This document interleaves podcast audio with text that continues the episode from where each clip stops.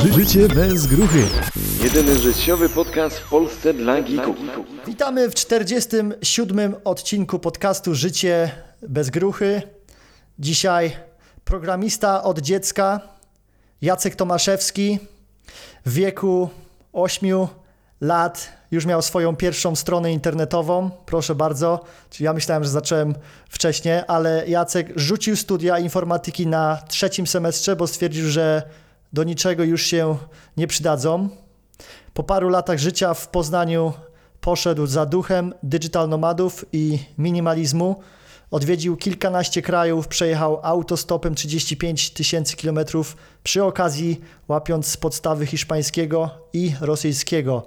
Od niedawna miłośnik sportów plażowych, także dla wszystkich dziewczyn, Jacek już jest niestety zajęty, sorry, ale Jacku, witamy Cię na podcaście. Słuchaj, cieszę się, że mam w końcu takiego gościa, który od przekazu dla geeków będzie mówił po prostu jako geek dla geeków. Witam Cię. Dzięki. E, Cześć, miło Cię poznać. No to jest tak naprawdę jeden powód, e, dla którego zdecydowałem się tutaj wziąć udział, e, bo gdzieś tam z czasem mi się te niektóre Twoje podcasty spodobały i tak pomyślałem właśnie, że no, przydaje się robić coś, co naprawdę przydałoby się Tobie, kiedy byłem, e, kiedy byłeś młodszy i, i tak naprawdę z tą myślą e, chcę dzisiaj tutaj parę rzeczy powiedzieć. Słuchaj, super. Cieszę się, że poznaliśmy się w ogóle przez Wojtka, który też tutaj był i ja zacznę trochę tak od, od siebie, ale generalnie te podcasty są tak e, zajebiste, że właśnie jest okazja poznać się na, na innej płaszczyźnie, dając wartość dla innych osób, rozmawiając y, z ludźmi, właśnie z gośćmi tutaj na podcaście i dzisiaj będziemy opowiadać o pracy zdalnej połączonej z takim minimalizmem, programowaniem, czyli takim geekowaniem i ogólnie digital nomad lifestyle. Teraz mamy ten COVID, ale to nie zatrzymuje nas. Działamy nad tym, opowiadamy właśnie takie inspirujące historie jak ty. Powiedz, y, skąd jesteś? Co, co studiowałeś? Gdzie, gdzie pracowałeś? Y, Opowiedz, opowiedz o sobie, no nie? Bo to zawsze chcemy wiedzieć, kto do nas mówi najpierw. Jacek, urodzony w e, takiej miejscowości Kościan, e, niedaleko Poznania, e, takie bardziej może miasteczko na 20 tysięcy mieszkańców, miasto, stolica powiatu, nie jakieś wielkie, e, ale nie też jakieś najmniejsze. Przy okazji bardzo je serdecznie pozdrawiam wszystkich z Kościana, bo bardzo wiele temu, e, e, temu miejscu zawdzięczam. A tak naprawdę e, z czego ja się wziąłem, skąd tak naprawdę? Nie wiem, tak na początku to wydaje mi się, że byłem po prostu dzieciakiem jak każdy inny, tak? Biegałem po, po, po ulicy albo siedziałem na chacie i starałem się jakoś swój czas e, spędzić. E, gdzieś tam może jakąś e, małą e, różnicą od, e, od moich rówieśników było to, że gdzieś tam wcześniej dostałem jakiś już, e, miałem komputer w swoim domu, bo jakoś już tam w pierwszej klasie podstawówki, a w drugiej już miałem nawet internet. E, I gdzieś tam brat mi w pewnym momencie e, pokazał, słuchaj, tu masz Onet, e, tu masz Google, no radź sobie, nie? A Ile, ile masz teraz E, lat? Teraz mam 27. Okej, czyli w moim wieku jesteś dokładnie, także w wieku 8 lat już e, swoją pierwszą stronę zrobiłeś. E, opowiedz w ogóle, jak to, jak, jak, e, jak to w wieku 8 lat? Ja miałem chyba, wiesz co, może z 3, nie, z 12? Wiesz co, no, jeśli jesteś w tym samym wieku, to może bawiłeś się za młodego, odpalałeś Painta i tam próbowałeś coś rysować, te piksele, może tym sprayem coś tam rysowałeś, e, może kojarzysz takie te modemy, co tak mocno buczały, kiedy próbowały się połączyć ze zdalną rzeczywistością, e, no to taka była wtedy to moja rzeczywistość, e, gdzieś tam sobie wchodziłem na tę stronę. E, moi znajomi wtedy grali w Pokémony na, na korytarzach szkolnych. Ja grałem w Pokémony, ale na emulatorze Game Boya e, z komputera i gdzieś tam czasem starałem się włamać do tego internetu, żeby ściągnąć najnowszy ROM jakiejś nowszej gierki.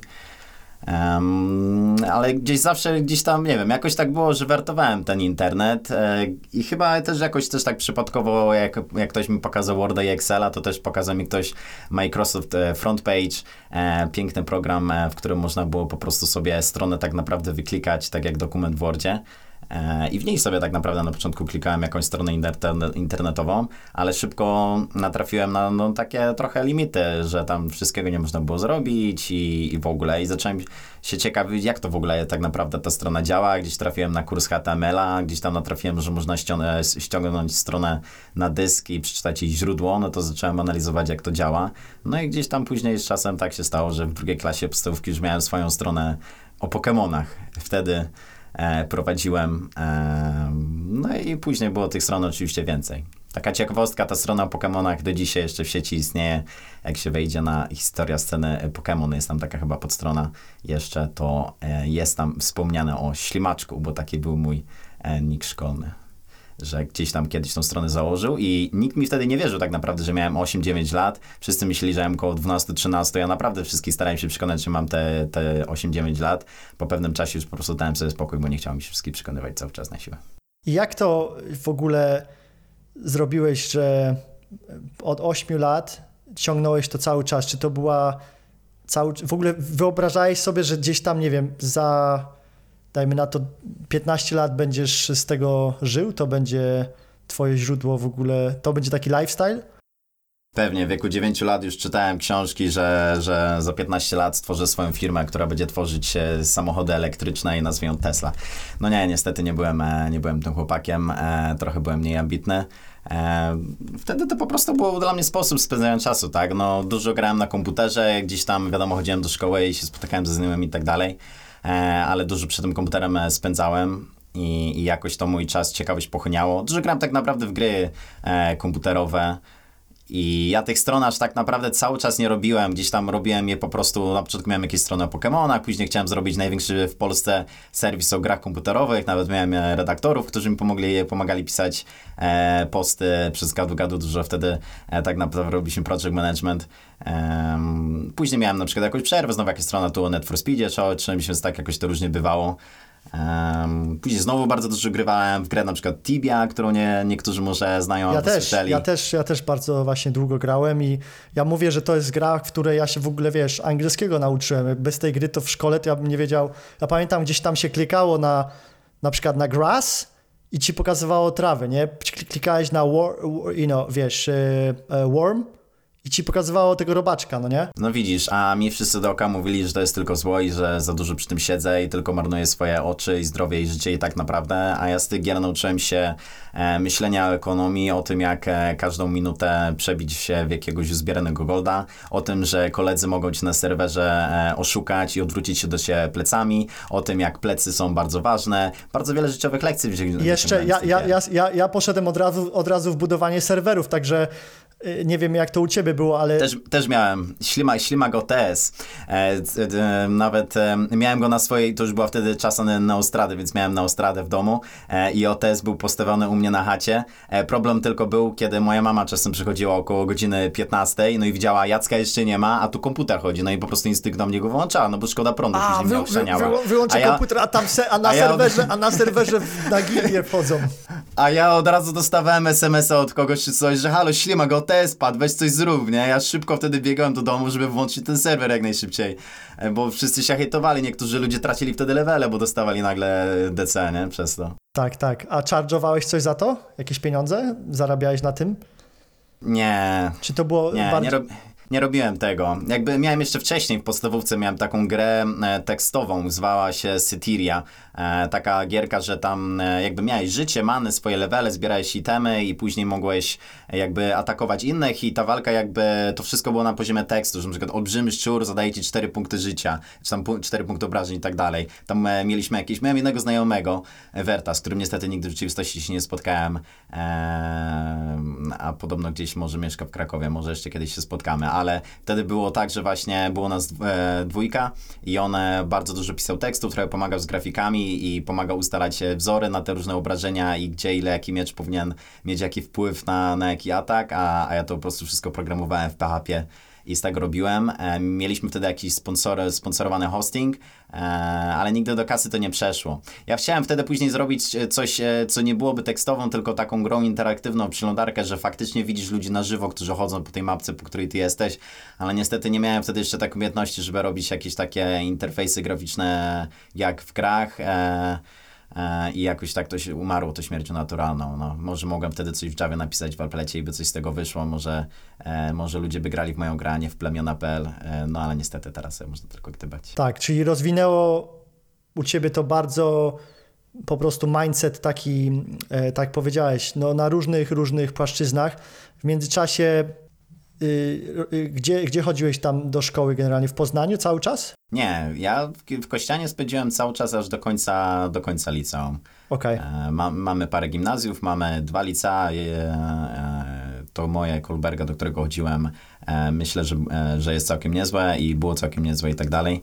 Em, więc wcale nie żałuję. Jakby miałem paru znajomych, którzy na przykład z Kościana zdecydowali się jednak albo przeprowadzić, albo dojeżdżali codziennie pociągiem do Poznania i, i tam szli do jakiegoś lepszego liceum. E, I może mogłem to zrobić, e, ale z drugiej strony oni musieli codziennie dojeżdżać, codziennie wcześniej wstawać, późno i tak dalej. Ja w Kościanie tak naprawdę miałem wygodnie, rowerkiem sobie mogłem podjeżdżać. E, bardzo dużo fajnych znajomych, tak naprawdę do dzisiaj mam bardzo dużo dobrych znajomości z ludźmi z liceum, a dowiaduję się ostatnio, że nie wszyscy mają taką sytuację, także nie żałuję tego, że, że tak wyszło.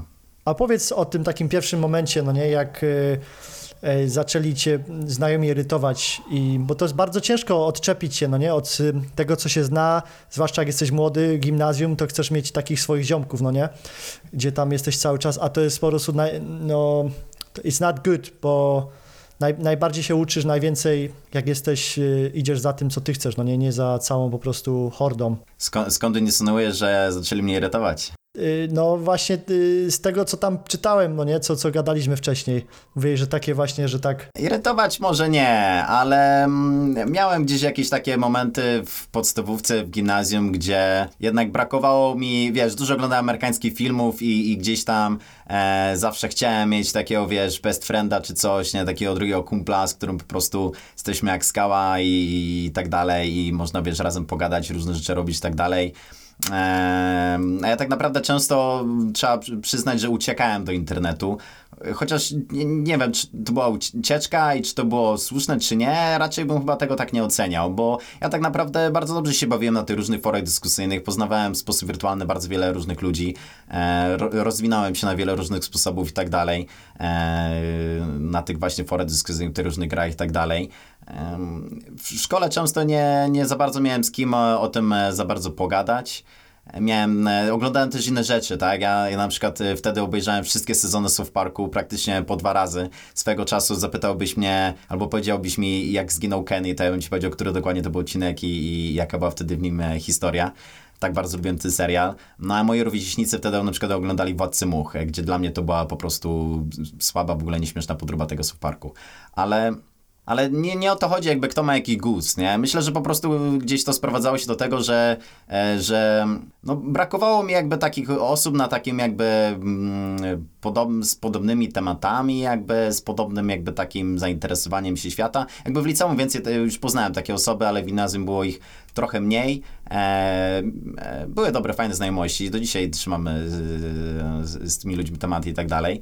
E, i, i gorąco pozdrawiam. No ale jednak była to jakaś taka przyczyna, gdzie zwłaszcza pod koniec gimnazjum miałem taki moment, kurde, nie? Tak naprawdę z dziewczynami nie mam tak naprawdę o niczym gadać i nigdy się to nie zmieni, bo jedyne co robię w życiu to jest internet. To jak ja mogę gadać z dziewczynami o tym internecie? Dzisiaj to może byłoby łatwiej, bo dzisiaj to i tak wszyscy są w internecie, wszyscy e, się znają na YouTubie i wszyscy grają w Minecrafta. No ale wtedy tak jeszcze nie było, nerdów nie było, albo nie istniały, albo nie wiem, nikogo nie interesowało, nie było ich widać. No więc y, tak było, że ja tak naprawdę siedziałem w tym internecie, nie miałem za bardzo z, z, z kim o tym gadać, no i, i wtedy miałem taką sobie rozkminę, że kurczę, e, czy ja tak całe życie będę robił, że będę narzekał na to, że dookoła ludzi jakby, dookoła mnie nie ma jakby ludzi z jakimiś podobnymi tematami do mnie i będę tak naprawdę chował się do, do tego internetu, e, jeszcze grając więcej gry i tak dalej, tylko tak naprawdę pogłębiając ten cały problem. To był taki, no oczywiście, że nie, tak, więc szybko jakby stwierdziłem, dobra, trzeba podjąć jakieś po prostu wnioski, jakieś, e, e, pomyślałem, z kim tak naprawdę chcę być za jakieś, nie wiem, 5 lat, niekoniecznie za 30, ale chociaż za 5. E, stwierdziłem, że okej, fajnie byłoby później w życiu mieć e, w miarę zapewnione źródło e, pieniędzy, e, fajnie byłoby otoczyć się, no, ludźmi, z którymi dobrze się spędza czas, i, I po prostu stwierdziłem, okej, dobra, teraz jak będę szedł do liceum, e, kończę z grami, z dnia na dzień praktycznie przestałem grać. E, naprawdę. Wtedy potrafiłem mieć 300-400 godzin miesięcznie. Wow. Przelicz sobie, to, to dziennie to Skąd to jest się, po skąd, 10 skąd, się, skąd, się wzięło, po 10 skąd się wzięło takie uderzenie, bo to jest ogromny skok, no nie? Przeskok taki. No właśnie, no właśnie z tej prostej rozkminy po prostu stwierdziłem, nie no, czas tym, czas, czas tym po prostu coś zrobić, tak? Więc stwierdziłem, dobra, kończę z tymi grami i praktycznie... Ale coś musiało cię ciągnąć, no nie, nie wiem, e, zacząłeś się interesować e, nagle swoim życiem jakoś, że coś z tym trzeba zrobić, o nie wiem, zacząłeś, spotkałeś kogoś, e, what the fuck? Kurczę, to jest dobre pytanie, ale nie wiem, czy to był jakiś jeden impuls. Może to było po prostu ileś impulsów w jednym momencie. Jedno, że, że, że faktycznie już miałem tego jakby dosyć po paru latach. Jedno, że może, nie wiem, e, oglądałem jakieś e, stand-upy George'a Carlina, e, może czytałem książkę właśnie Aleksa Barszczewskiego, który, o którym może jeszcze coś tutaj powiem. Bardzo polecam jego blog i wielu mu właśnie zawdzięczam tak naprawdę. Przeczytałem jego blog wtedy od deski od deski, chyba właśnie jakoś Właśnie gimnazjum. muszę go tutaj na podcast zaprosić, on jest dosyć, dosyć, dosyć znany, ale nigdy nie miałem jeszcze z świetnie. nim przyjemności, także... Cze- Czemu nie? Może, może to była książka Tima Ferrisa, gdzie pojawiła się na jakimś zlocie rodzinnym u mnie chyba brat czy ojciec e, przyniósł ten czterogodzinny tydzień pracy czy coś takiego i pamiętam, że wtedy ojciec, e, ojciec z braćmi sobie rozkminiali, no fajnie by tak było cztery godziny w, tygodniu pracować, ale nie no, w rzeczywistości to, e, to wszyscy widzieliśmy, że to raczej, raczej jest mało możliwe. No ale gdzieś były jakieś to różne takie rozkminy, więc to myślę, że to chyba razem tak po prostu e, mnie naszło. No i z tego wyszły te wnioski tak naprawdę najróżniejsze. Mhm. A opowiedz trochę o, też o, o rodzinie, bo mówisz, że tutaj coś ojciec, bracia przynieśli to. E, jak w ogóle wyglądało, jak dorastałeś? Miałeś taki support z, ze strony rodziców? Taka, wiesz, normalna jakby rodzina i wszystko? Jak to, jak to wyglądało u ciebie? Na to pytanie to można by odpowiedzieć na kilka sposobów, e, ale no oczywiście, że miałem support, jakby nie miałem złej sytuacji rodzinnej i w domowej i tak dalej. E, myślę, że byłem w komfortowej sytuacji. E, nie, nie byłem w nie wiadomo jakiejś bogatej rodzinie czy coś, jakby jeździliśmy polonezem FSO przez bardzo długi czas e, i tak dalej, no ale jeść było, tak, i miałem jakby albo swój pokój, albo dzielny z bratem czy coś takiego, e, ale ogólnie co, za co bardzo dziękuję swoim rodzicom, oni mi bardzo dawali wolną rękę, coś co żaden helikopter parent w życiu by nie pozwolił. Ja tak naprawdę mogłem wychodzić o której chciałem i iść mogłem o której chciałem, nawet kiedy byłem we wcze- wczesnej podstawówce. Na pierwszym roku podstawówki może parę razy odprowadził mnie brat do szkoły, ale później już chodziłem tak naprawdę do tej szkoły sam.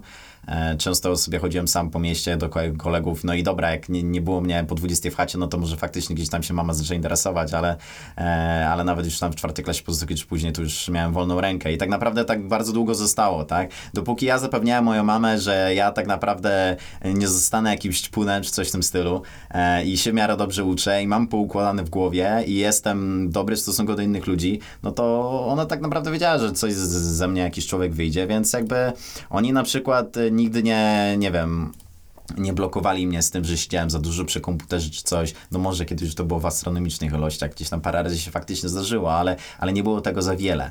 E, no i jakoś tak wyszło, że no jakoś powiedzmy nie, nie zostałem tym ćmunem, tak? Nie, nie wiem, czy to jest dobra metoda wychowania dla każdego człowieka, ale myślę, że ja dla swoich dzieci myślę, że jednak robię podobno.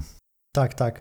A opowiedz y, o tej, y, wiesz, y, optymalizacji czasu, o, o- o relacji byciu otwartym na, nie, nie wiem czy na wszystko, czy, ale, ale, ale generalnie obrona, jeśli ktoś cię wykorzystuje, tutaj y, gadaliśmy też, o, o, co, o co tutaj chodzi. No właśnie pod koniec e, gimnazjum natrafiłem, e, bo oprócz tego siedziałem tych forach dyskusyjnych, czy- czytałem dużo jakichś różnych e, stron, różnych internetowych, gdzieś tak po prostu wartowałem, tak? Jakieś różne rzeczy, gdzieś tam później zacząłem natrafiać na jakieś różne blogi i tutaj bardzo bym chciał po, polecić blog alexba.eu, Aleksa Braszczewskiego.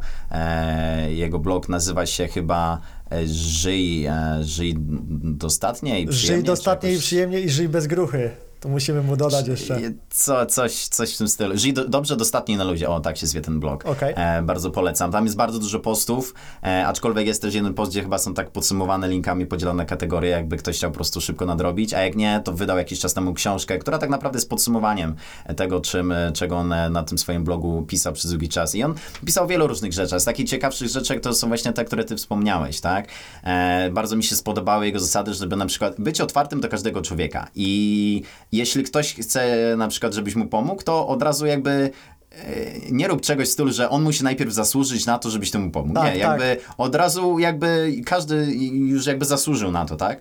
Natomiast jeśli tylko widzisz, że w jakikolwiek sposób druga osoba chce wykorzystać to, że ty jesteś faktycznie taki otwarty, to od razu musisz jakby być pewny siebie i się wycofać. Tak będzie, hola, hola, nie. E, to jest w ogóle dobra zasada, czy w biznesie, czy, e, czy w ogóle w jakichkolwiek relacjach, tak? Ale też dużo mówiło o tak zwanym, e, o tak zwanym lejku. E, łatwo on wchodzi w pamięć, bo, bo jest tam też rysunek, no jest ten, ten właśnie lejek, tak? Że ludzie e, na początku życia dorosłego szybko mm, podejmują decyzje, które zamykają ju- już je w takim dosyć wąskim jakby momencie, tak, że tu wezmą kredyt, tu wezmą mieszkanie, tu, tu wezmą e, taką pracę i później nie bardzo już mogą zmieniać, tak, i, i Alex często właśnie pisze, żeby w takim lejku za wcześnie przynajmniej się nie zamyka, albo przynajmniej, żeby zawsze mieć jakieś różne opcje, e, opcje wyjścia. No i w ogóle o, o tym mówi, żeby sobie zawsze e, tak naprawdę przeliczać e, ten swój czas niekoniecznie na pieniądz, e, tylko w ogóle tak naprawdę na ostateczną przyjemność życia i ku tej tak naprawdę przyjemności, czy może satysfakcji, żeby to nie zabrzmiało tak czysto hedonistycznie, e, żeby w ten sposób przeliczać właśnie z kim, w jaki sposób chcesz się zadawać i co tak naprawdę chcesz w życiu robić. No, wiesz co, mm, wydaje mi się, że jest taką mega e, dojrzałą osobą i że bardzo tak, a, takim analizatorem jakby e, z tego, co widzę. Więc... To ja, czy Tak, nie no, mówię o tobie, no, że bardzo analizujesz i też widzę, że bardzo uczysz się, wyciągasz lekcje od ludzi, co jest, co, co, co jest spoko, no nie? Może, czasem żałuję, że wiesz, że jestem programistą i jeszcze klepię te cyferki, a nie jakimś, kurde, nie wiem, właśnie analizatorem czy coś. Coś. Może jeszcze kiedyś nastąpi ta zmiana w moim życiu, ale, ale na razie z programowania jestem w miarę zadowolony, więc to też nie oglądałem za innymi zawodami jeszcze. Programowanie jest, jest, jest spoko, na pewno bardzo, bardzo dużo uczy i otwiera właśnie drogi do digital nomad lifestyle'u. Opowiedz y, o tym, bo ten generalnie podcast jest y, dla geeków i generalnie bardzo dużo tutaj mówimy o pracy zdalnej, takiej asynchronicznej, rozproszonej y, i no bo fajnie, żeby, wiesz, żeby sobie każdy mógł pracować skąd chce, ale za tym idzie sporo odpowiedzialności, no nie? Trzeba wiedzieć, jak to robić. To jest cały system za tym. Pewnie wiele, ja się w ogóle dziwię, no nie, że i dziękuję, że, że, że mogą to zrozumieć, jak, jak to wszystko w ogóle działa, ale dużo, dużo osób w ogóle nawet nie ma pojęcia, że tak można pracować i że tak można żyć. No, dywagowałbym. Myślę, że dzisiaj już coraz więcej osób wie, że coś takiego jest możliwe, że możliwe jest jakieś tam tanie podróżowanie czy coś takiego, tylko że hej, co z tego, że można, jak to nie jest tak naprawdę osiągalne, tak? Jakby, no... w- Ciężko jest to tak naprawdę wszystko złączyć, nie? Ale, no ale w dzisiejszych czasach to kurczę już mm, się okazuje, że nagle połowa korporacji pracuje zdalnie i że w ogóle można wiele rzeczy połączyć. Ja gdzieś czasem e, poznawałem jakieś różne os- osoby, które są, nie wiem, e, czy to jakimiś asystentami, sek- sekretarkami, sekretarzami, czy, czy sprzedawcami i niby się wydaje, że oni niektórzy powinni pracować jednak na miejscu i że w takich normalnych polskich realiach u, u, u Janosza przedsiębiorcy w życiu by nie pozwolił na pracę zdalną, jednak sobie z czasem załatwiają taką możliwość, więc ja bym tego od razu tak nie skreślał. E, A, a jak to u mnie było? E, to znowuż nie było tak, że ja gdzieś tam chciałem, jak byłem mały, podróżować, bo jakoś nigdy nie miałem tego chyba specjalnie. Ja nawet miałem chyba opcję w liceum, e, opcję. Ktoś mi powiedział, że jest możliwość, że jakby się dobrze poszło na stypendium, jakiś papier wypełnić, to by się poszło na, na rok do Stanów Zjednoczonych, do liceum. Wtedy nie poszedłem, bo stwierdziłem, że w Kościanim jest dobrze. E, no, dzisiaj twierdzę, że może mogłem to wszystko zrobić e, dla, mimo wszystko, dla, nie wiem, doświadczenia, tak? E, no, ale trudno, no, nie, nie, nie ma tego co roztrzęsać, tak? Miałem, miałem jakieś ku temu powody i tyle, tak? Natomiast, e, no tak, ja e, poszedłem na studia po liceum, e, studiowałem informatykę e, i tak naprawdę trafiłem na tych wszystkich kolegów, którzy i tak szli do tych lepszych liceumów w Poznaniu, więc, więc w sumie aż tak wiele mnie nie ominęło, bo i takich poznałem, bo jednak na tych znajomościach przez długi czas mi tak naprawdę zależało. No i byłem na tych studiach, ale wkurzało mnie, że bardzo dużo czasu mi się tam jakby trochę, no jest, można by go trochę lepiej jakby spędzić, tak? Po co mnie uczą na przykład podstaw elektryki, kiedy ja wiem, że nie jestem elektryką zainteresowany, ale jakby podoba mi się bardziej taki, nie wiem czy to wszędzie, ale wiem, że na lepszych uczelniach e, w Stanach czy w Anglii jest coś takiego, że ty sobie możesz projekty, jakby kursy wybierać, e, które bierzesz na studiach. Tak, bo, I bo bardziej na, to na, wygląda... nauka powinna być spersonalizowana. Kamil Cebulski Tak. ostatnio mówił, jak też z nim rozmawiałem, mówi, że słuchaj, zarejestrowaliśmy się jako tam e, uczelnia i oni jako uczelnia z ministerstwa mają nadawane, że odgórnie, że mimo, że mają biznes, wiesz, y, business school, to muszą y, robić ileś godzin WF-u. to, to idziemy na tam, wiesz, y, postrzelać czy coś, na, na strzelnicę. Jak, bo to też się liczy No. jako część WF-u, więc ja sobie myślę, bo to jest wasting of time, no nie? Oni chcą się tam biznesu uczyć, a nie na WF iść. Jak chce, to na, na siłownię sobie przecież może pójść. No i tego mi brakowało, tak? Właśnie, że, że nie mam takiej ścieżki wyboru talentów, że na przykład, nie wiem, chcę, chcę iść w, AI, na przykład w programowanie dźwięku, no to biorę kursy z programowaniem dźwięku, tak? Albo na przykład chcę iść w robienie aplikacji internetowych, ale na przykład już podstawę mam, okej, to nie muszę brać podstaw, mogę od razu skoczyć do tego bardziej zaawansowanego kursu. Jakby zupełnie takich rzeczy nie było.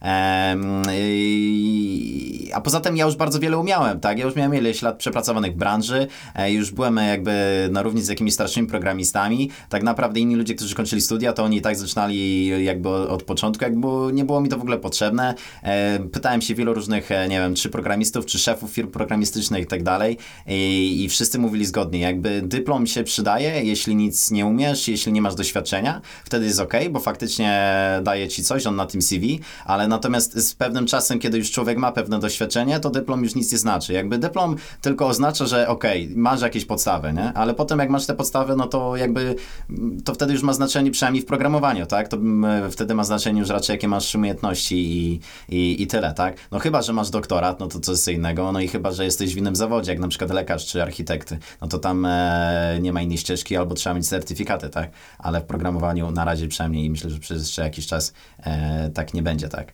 No ale dobra, nie chcę tutaj roztrząsać tematu studiów, bo wiadomo, e, jakby u nas byśmy tak zrobili, to wszyscy by wzięli prosto i najłatwiejsze przedmioty i by na nich ściągali i nic by się nie nauczyli z tych studiów e, i pewnie dlatego nie ma tego systemu. No ale w każdym razie, ja stwierdziłem, że E, Ja wtedy w Poznaniu tak naprawdę pracowałem jednocześnie sobie zdalnie już tak, tak naprawdę, ale to dlatego, że ja po prostu od liceum gdzieś tam zacząłem rozwijać swoje portfolio i robiłem jakieś strony internetowe. Na początku to były zwykłe wizytówki filmowe, ale e, później były to jakieś e, WordPressy gorsze lub lepsze, a później to zaczęły już być normalnie całe portale, które normalnie programowałem e, i backend i frontend praktycznie wszystko i też znajdowałem sobie jakichś klientów przez jakieś różne sposoby, czy to konferencje, czy, czy jakieś serwisy freelancerów, czy, czy jeszcze jakieś inne sposoby.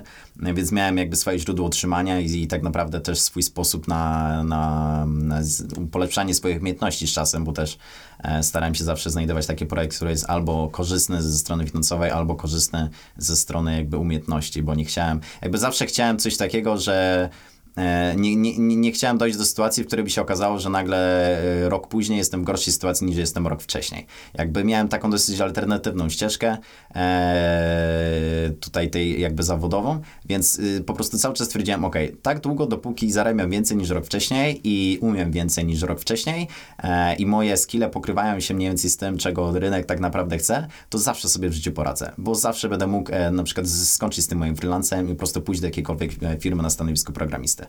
E, I tak naprawdę tak było, tak? Z roku na rok sobie wyliczyłem tutaj przed podcastem, że z roku na rok zarabiałem 30% więcej niż, niż rok wcześniej e, i z roku na rok faktycznie umiałem coraz więcej, bo zawsze sobie wybierałem tak te projekty, żeby nie robić w czymś, czego, w czym już nie chciałem.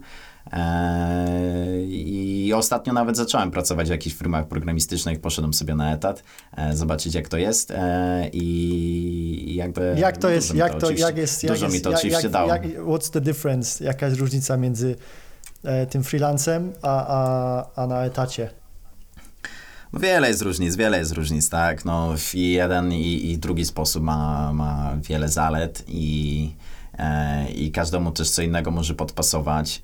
Um, styl freelancera na pewno jest mega wygodny i, i można sobie naprawdę życie ładnie połączyć z takim stylem życia, bo ty sobie ustalasz, kiedy będziesz pracować, w jakiej intensywności, dla kogo, za jaką cenę.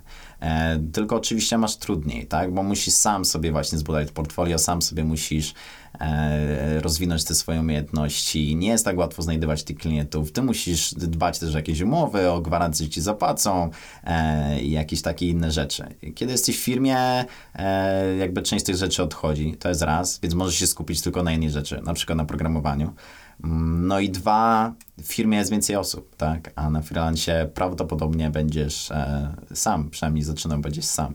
E, ja sobie jakoś w ten sposób dawałem radę, ale ale nie zawsze dla każdego to jest jakby najlepsza ścieżka. Mi się wydaje, ja nawet wielu osobom polecam tak naprawdę, żeby najpierw zatrudnili się na jakiś staż, poszli do jakiejś firmy, e, spędzili tam e, jakby jakiś czas jako junior czy jakiś tam deweloper, na przykład jeśli chcą być programistą, bo szybko dostaną do, doświadczenie, szybko zobaczą, jakie są dobre normy programowania, jeśli oczywiście do, pójdą do dobrej firmy, e, a później sobie mogą e, pójść na, na coś innego, nie? Ja, ja zacząłem po prostu inaczej, no bo ja zacząłem e, gdzieś tam pracę sobie gdzieś tam w liceum czy coś, nie wiem, jakoś tak nie wiem, nie pomyślałem, żeby dołączyć do tej firmy, może nie było w Kościanie, nie wiem, po prostu jakby nie potrzebowałem tego. Ja też analizowałem finansowo i też jakby finansowo aż tak mi się to nie opłacało pójść do innej firmy, bo porównując się z innymi kolegami z branży wychodziło, że mniej więcej zarabiam podobne pieniądze, jak nie nawet minimalnie większe, więc nawet nie, nie za bardzo miałem powody ku temu robić. Ostatnio to zrobiłem, poszedłem na etat jakieś 2-3 lata temu, bo już tak naprawdę, no trochę z innych powodów. Jakby natrafiłem, wydaje mi się, na taki pewien sufit, no bo ile mogę w kółko robić e, znowu MVP jakiemuś klientowi, który raczej mniejszej wielkości. Jakby chciałem zrobić coś bardziej skomplikowanego, chciałem zrobić coś większego. Jakby klient, który już jest średniej, większej wielkości, gdzie jest to firma kilkudziesięcioosobowa, gdzie kontrakt jest większej wartości, ale do tego już potrzeba grupy ludzi, tak? Jeśli przyjdzie do mnie BMW i powiedzą, że mam mi zrobić, nie wiem, jakiś system czy coś, okej, ja może nawet byłbym w stanie to zrobić, ale no nie mam na to środków. Jakby ja sam mam ograniczoną swoją ilość czasu, nie mam też być może takiego doświadczenia, nie wiem, czy tu w bezpieczeństwie na przykład jakimś konkretnym, czy jakiś certyfikatach. Potrzeba do tego więcej osób, tak? E, no więc gdzieś tam z czasem stwierdziłem, że spróbuję po prostu czegoś innego i, i pójdę do firmy na etat, a przy okazji też rozwinę jakby swoje soft skille, e, nauczę się jak dawać feedback innym, jak odbierać od innych feedback, e, jak, nie wiem, zobaczę jak działa na jakiś project management, jak wygląda hiring na przykład w firmie, e, zatrudnianie, czy może zwalnianie osób, takie trudne tematy. Stwierdziłem, że jak pójdę na rok, czy dwa, czy trzy, e, czy ile tam, e, to za wiele sobie nie zaszkodzę. Tak, tak, no to też nie jest tak, że każdy musi być freelance i entrepreneur. To już chodzi o to, żeby znaleźć, wiedzieć gdzie jesteś i też znaleźć odpowiednią grupę osób, z którymi chcesz pracować. Zgadza się. Opowiedz o podróżach po hostelach. Co ty nie miałeś pieniędzy jako programista, za mało zarabiałeś, czy, czy chciałeś po prostu wejść do hosteli, bo tam poznasz yy, po prostu może, nie wiem, bardziej na luzie ludzi lub, nie wiem, poszerzysz swoje horyzonty, może to była jakaś taka... Hostele to jest najzajebiższy sposób e, podróżowania. Wara mi od nich. Tylko zależy oczywiście jakie hostele. Trzeba umieć je wybierać. E, z czasem na- myślę, że nawet nabrałem wprawy e, w tym i, i, i po, po tym sposobie, jakie są komentarze, ile jest gwiazdek, już mniej więcej wiem, jak trafić najlepszy hostel w danym miejscu. E, wiesz co, no, e, bo ja tak, rzuciłem te studia, gdzieś tam siedziałem w tym Poznaniu i później gdzieś tam z pewnym czasem, z, z którąś tam kolejną zimą, jakby zaczęło mi się tak trochę nudzić. Moi znajomi, e, którzy już kończą studia, nagle jednak skupiają się na zrobieniu dyplomu, e, idą do pierwszej pracy, albo nie mają jeszcze właśnie pieniędzy z tej pracy za bardzo, więc już nie wychodzą na miasto aż tak bardzo i, i tak w sumie nie miałem co robić, więc zacząłem coraz częściej podróżować w stylu, że tu miałem jakiegoś klienta w Irlandii, to go odwiedziłem na tydzień, przy okazji pojechałem do Dublinu, no właśnie na dwa dni tu byłem w, w Londynie, a później to się przerodziło w coś jeszcze większego, że, że w sumie, nie wiem, poleciałem na przykład do Azji na pół roku, tak. Em, no, hostele, lubiłem podróżować po hostelach, e, aniżeli A które, które, jakichś które, pokojach. które hostele polecasz? Ja byłem w tym, co Wojtek tam polecał. Jak on się nazywał? E, taki popularny. Byłem w Kolumbii, tam pamiętam w nim i gdzieś tam byliśmy jeszcze. Nie pamiętam, jak się, nie pamiętam. Kolumbii jeszcze mnie nie było. Wiesz co, w wielu hostelach byłem. Wiesz co, hostele się dzielą, tak? To jest też e, swoisty temat, tak? E, dzielą się na, na party hostel, e, czyli typowe hostele w stylu American Pie, gdzie, gdzie wszyscy po prostu chleją od razu na, na wejściu, dostajesz shota i, i generalnie trzeźwy tam nie możesz być, ani się tam nie wyśpisz. E, sporadycznie lubiłem sobie taką zabawę zapodać, ale raczej jedna i później przez miesiąc przerwa. Są hostele puściejsze. Ja lubiłem takie hostele, gdzie e, i w ogóle taki klimat podróży, gdzie byli tacy backpackerzy, którzy, którym nie zależało tylko na takiej typowej imprezie, ani też na zaliczaniu jakichś takich typowych takich z przewodnika rzeczy, tylko takich, e, co nie wiem, tu chcieli zobaczyć jakieś takie miejsca niekoniecznie z przewodnika, może, może poznać jakichś lokalsów, e, może skoczyć na jakiś hiking i często to byli też tacy backpackerzy, którzy właśnie są na przykład na jakimś gapir czy czymś takim i są w podróży od na przykład, e, nie wiem, od pół roku i byli właśnie w wieluś e, krajach, często byli w takim wieku 20-28 lat z tego świata. Bardzo można było na wiele różnych tematów z nim pogadać, byli otwarci, byli właśnie mega spoko i nawiązywałem z nim bardzo dobrą więź. Bywało tak, że po jednym dniu e, naprawdę nawiązywaliśmy więź e, czasem lepszą niż z, z jakimś człowiekiem, którym znam e, w Polsce przez ileś lat, więc A to e, chyba bardzo to lubiłem program- i szukałem właśnie gen- tego. Generalnie u programistów coś takiego widzę, że dużo osób ma tą możliwość, żeby właśnie podróżować, ale nie robi tego i boi się, nie wiem, wziąć jakiś tam hostel czy coś.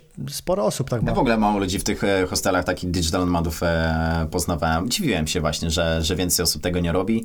Ja właśnie robiłem coś w tym stylu, że może niekoniecznie pracowałem z tych hosteli, bo do pracy nie, nie wszystkie z nich są one najwygodniejsze. Jednak fajnie jest, jak, e, jak możesz na przykład cały dzień pójść off i, i nie pracować i, i na przykład, nie wiem, ktoś przychodzi do hostelu i ktoś ma jakiś fajny temat, no to i, i, i no to dołączysz na przykład do niego, tak? A jak, a jak nie, no to okej, no to wtedy na przykład sobie siedziałem i pracowałem. W ten sposób to na przykład robiłem. Jakby miałem na tyle ustalałem sobie projekty, żeby ten deadline był w miarę do przodu, żebym w razie czego miał jeszcze bufor na to, żebym mógł sobie wziąć się wolne. Więc w ten sposób e, to robiłem, albo ewentualnie pracowałem intensywnie przez tydzień w jednej lokalizacji i później przez dwa tygodnie podróżowałem z hosteli. Ale nie widywałem za dużo digital modów e, e, w, ty, w tych e, A hostelach. gdzie podróżowałeś? Jakie kraje?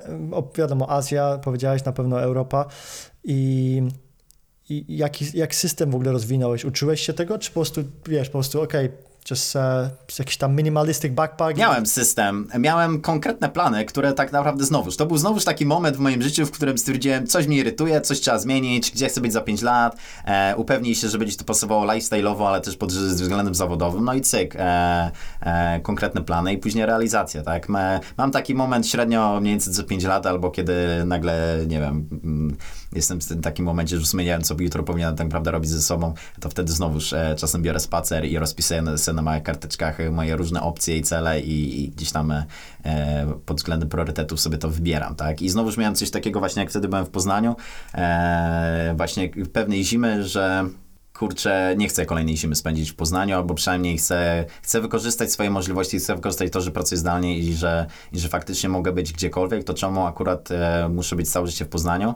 E, świetne miasto, ale przecież mogę też gdzieś pojechać, tak, coś zrobić, tak, więc najpierw zaczęło się od tego, że okej, najpierw sobie gdzieś tam będę tu tydzień, tu tydzień, jakieś takie weekendowe wypady, No i później e, taki do, do, całkiem dobry moment, bo on mnie tak przywitał z autostopem. E, To był wyścig e, autostopowy, mój pierwszy, e, chyba z czterech czy pięciu, w których już byłem, e, w którym wziąłem udział z Wrocławia do Grecji. Nagle jednego dnia w majówkę tysiąc osób startuje z jednego miejsca i, na, i napierdziela autostopem półtora tysiąca kilometrów na, na południe.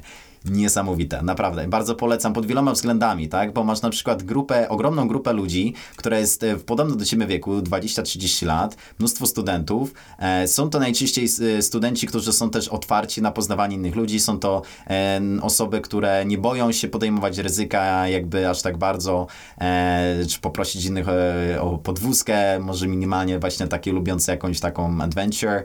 E, Są to też e, osoby, które może znają jakieś języki obce i tak dalej, więc bardzo fajne w ogóle osoby właśnie, żeby nawiązać jakieś relacje, E, więc zawsze jak były te wyścigi, starałem się z nich korzystać. No ja wtedy pojechałem taki wyścig, pojechałem do tej Grecji, masakra. No jedno oczywiście to, to jest w ogóle podróż, a drugie jest później na miejscu, kiedy już wszyscy się zlatują i tam jeszcze jesteś przez parę dni na jakimś kempingu. No i po tym po prostu, ja pamiętam, że jak wracałem, e, wracałem już szukałem i z powrotem akurat wracaliśmy samolotem. E, cza- czasem tak robię, że, że w jedną stronę autostopałem, z powrotem już wracam jakoś inaczej pociągiem, czy bla bla, czy czymś. No i pamiętam, że ja całą drogę my w samolocie, ja i, i, i jakby moja druga osoba z pary, e, my tylko rozśmieliśmy, co tu się działo, nie? Naprawdę, to było To było zupełnie coś innego. Tyle po prostu przygód, tyle niesamowitych osób, które poznaliśmy. E, czy to jakiś Serb, któremu musieliśmy śpiewać na autostradzie, żeby on nie zasnął na przydkółkiem i mu śpiewamy hej sokoły, a on nam nagle odpowiada jakimś takim żołnierskim, gruzińskim chórem, jakieś takie pieśni nam zaczyna po prostu śpiewać. E, no, no naprawdę masakra, wiele różnych historii, nie?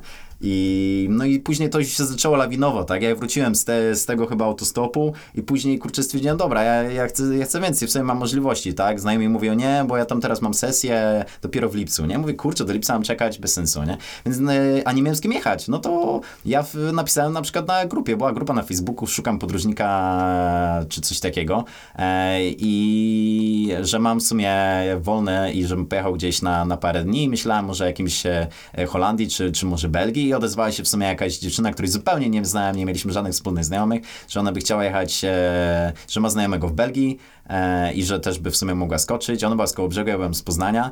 E, no ale zgadaliśmy się na chwilę na Messengerze, zamieliśmy, ona w sumie też była kiedyś na Wostoku, ja też byłem, już wiedziałem, że, że będzie to w miarę okej osoba.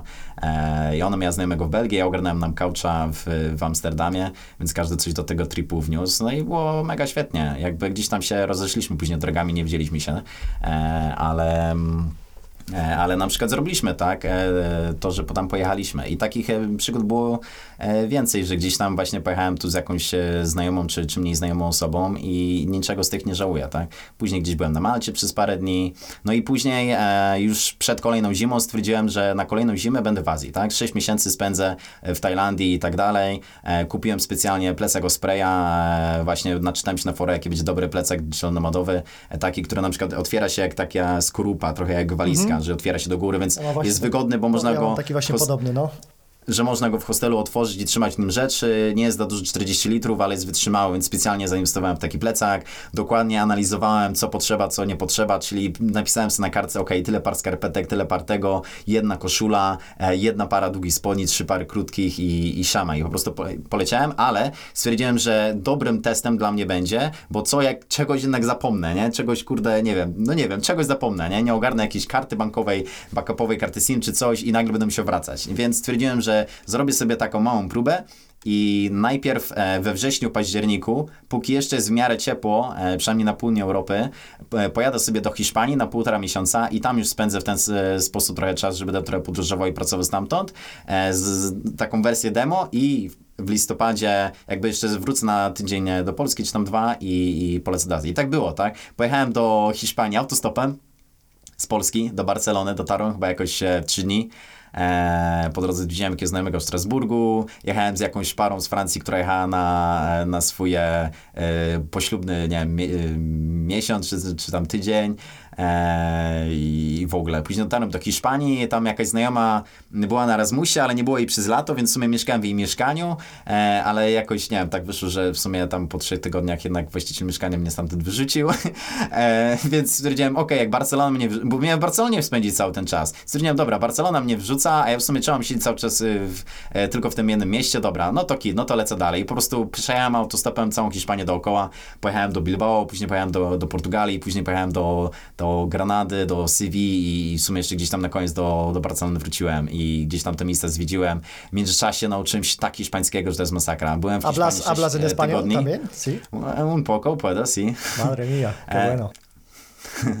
No i byłem, wiadomo, nie mówię po tym hiszpańsku, nie wiadomo jak, ale, ale już miałem Pero, pero puedes, jakieś- puedes comunicarse. Po, podemos hablar si quieres, pero eh, no, no estoy seguro si eh, nuestros, mm, otra gente va a entender eh, que hablamos. Claro, ¿Entiendes? claro. No, no, no. Eh, No, no, apren- No. aprenden, entonces eh, no pueden eh, escuchar.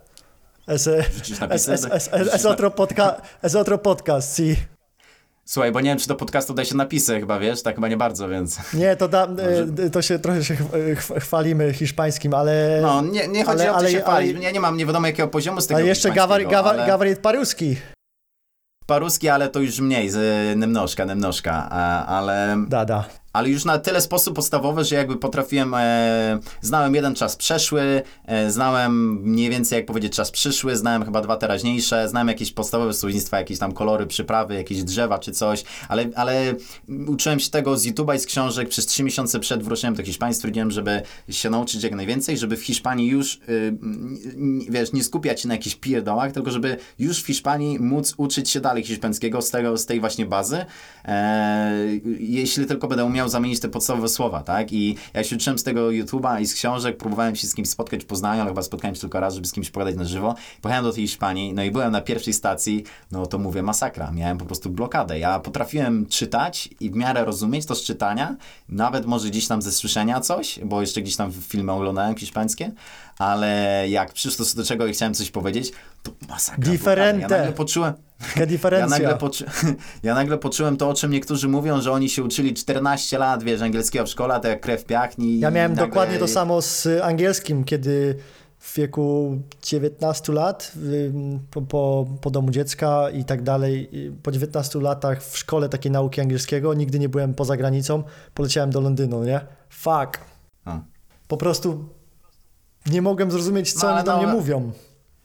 No ale nauczyłeś się od razu po tym, nie? No nie od razu, no nie, no wiesz, kilka miesięcy, no trzeba, no nie? Mi bardzo pomogło właśnie obcowanie, tak, z ludźmi, e, którzy mówią w tym języku, którzy jeszcze najlepiej nie mówią w języku angielskim, czyli innym języku dla ciebie znajomym i wtedy po prostu musicie mówić. Ja właśnie na tym autost... bo w, w dużych miastach to tam wiadomo angielski umieją, ale jak jeździłem pomiędzy miast miasteczkami, jakimiś pro, prowincjami, to już większość osób nie mówiła zupełnie po angielsku i na przykład e, chyba pierwsza, pierwszy kierowca, taka pa, starsza pani e, z Katalonii, no to nagle ona mi zaczyna opowiadać e, o jakichś drzewach, że tu rosną e, oliwki, nie? I mówi, o, jaki jest tam arboles, nie? Ja tak rozumiem, co to jest arbol? A, arbol, to chyba było drzewo, nie? A, arbol, nie? I już do końca życia już później będę pamiętał, jak to drzewo jest, tak? I później gdzieś tam asite, mówię, e, i tak próbuję, a ona mówi oliwa, a, asite, czyli oliwki, czy coś takiego, nie? I, I w ten sposób, nie? Gdzieś tam później ona się pyta, a czy tienes hermanos, czy masz braci, nie? Mówię, o, mam braci, nie? I teraz y, y, staram się nagle na palcach, y, jak jest,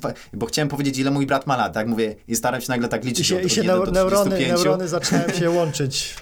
Tak, i w ten sposób bardzo szybko ten hiszpański sobie jakoś utrwaliłem. On nie jest najlepszy, on mniej więcej na tym poziomie został do dzisiaj, ale, ale, ale jest i mogę sobie gdzieś tam w tym, e, w tym języku zamienić jakieś proste konwersacje, o jakimś właśnie historii wytłumaczyć, o coś się zapytać i tak dalej.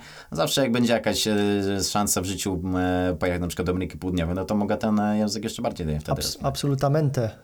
No to słuchaj, zajebiście, generalnie bardzo podobną ścieżkę masz jak- jakby do mojej, bo też właśnie strony robiłem, też właśnie grałem te gry, rozwijałem je trochę, trochę inaczej w rodzinie i trochę inaczej życiowo, po, poszliśmy drogami na pewno nie i tak dalej, ale podróże właśnie, muszę Cię połączyć z Pawłem tutaj od nas z teamu, na pewno pogadamy jeszcze poza podcastem, bo on też jest właśnie autostopowicz, musisz sobie jego w ogóle, wiesz, ma szaloną hist- historię w Meksyku, musisz posłuchać.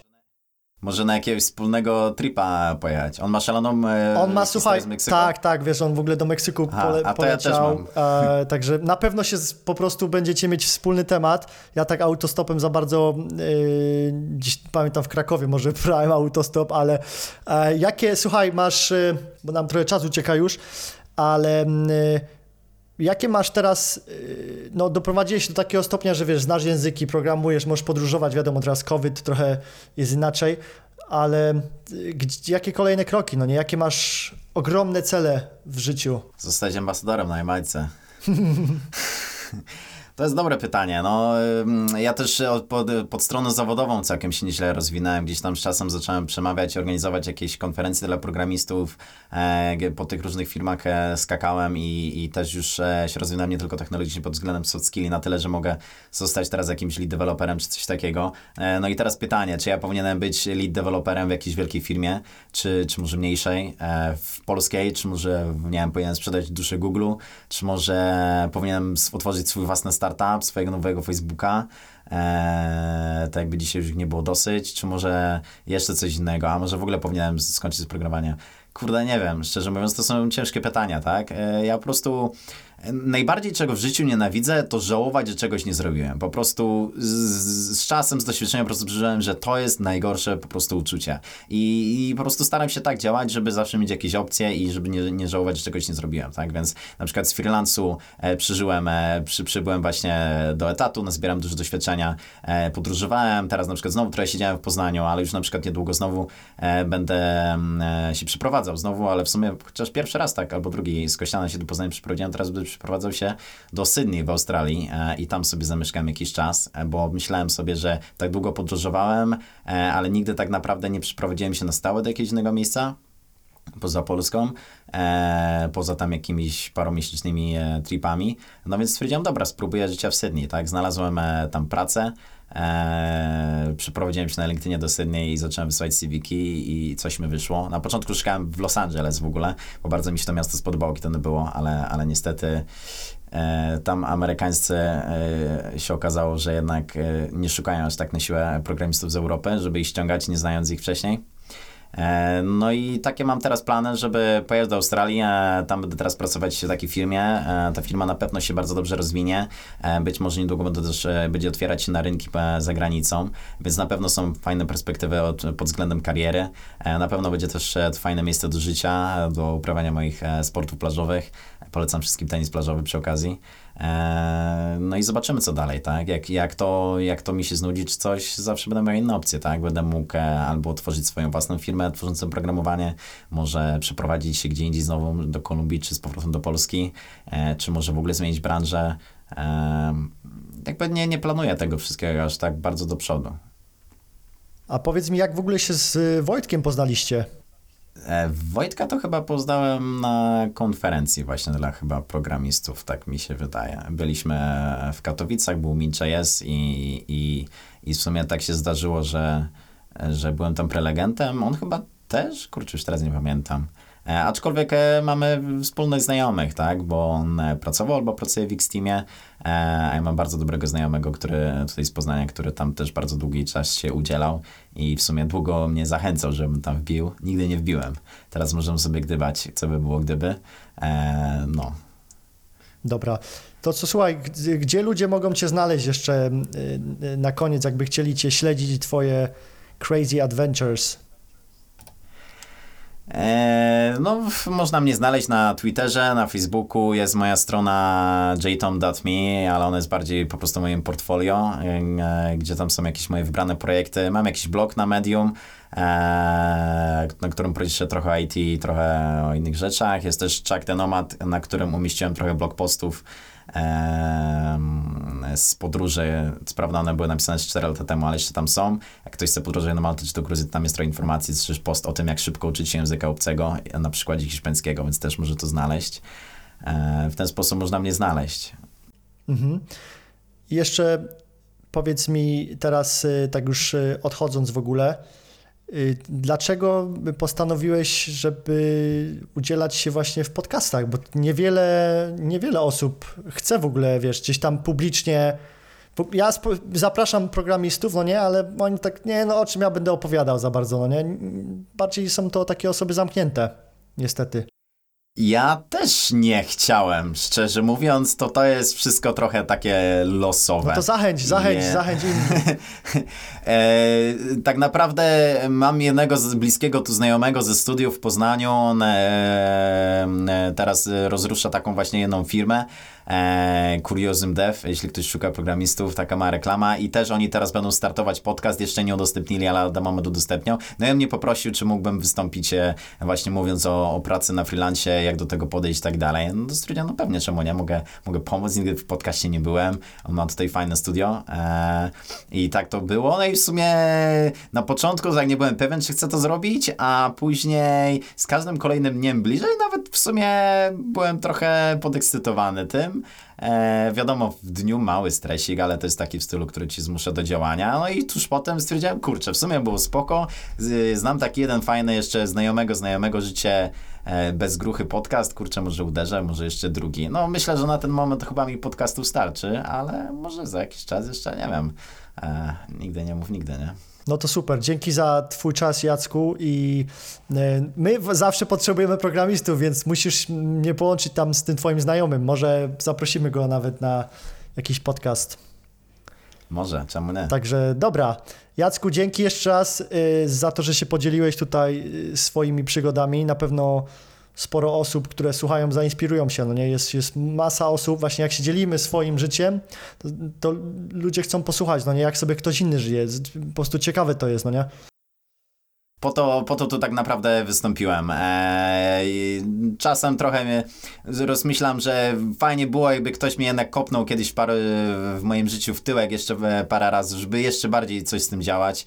Eee, więc e, właśnie mm, e, to bym chciał po prostu wszystkim powiedzieć, że, że nie ma co siedzieć na dupie i nic nie robić, tylko szybko rozkminać, co trzeba zrobić i, i działać. Absolutnie, dokładnie. Także dzięki, jesteśmy w kontakcie. My się musimy jeszcze bardziej poznać. Ten podcast y, spaja, ale teraz dopiero do, zaczynamy się poznawać, więc y, na pewno pogadamy o, o tam o developmencie i tak dalej, więc to już na po drugiej stronie. Trzymaj się. Dzięki Jacku. Życie bez gruchy. Jedyny życiowy podcast w Polsce stworzony dla geeków.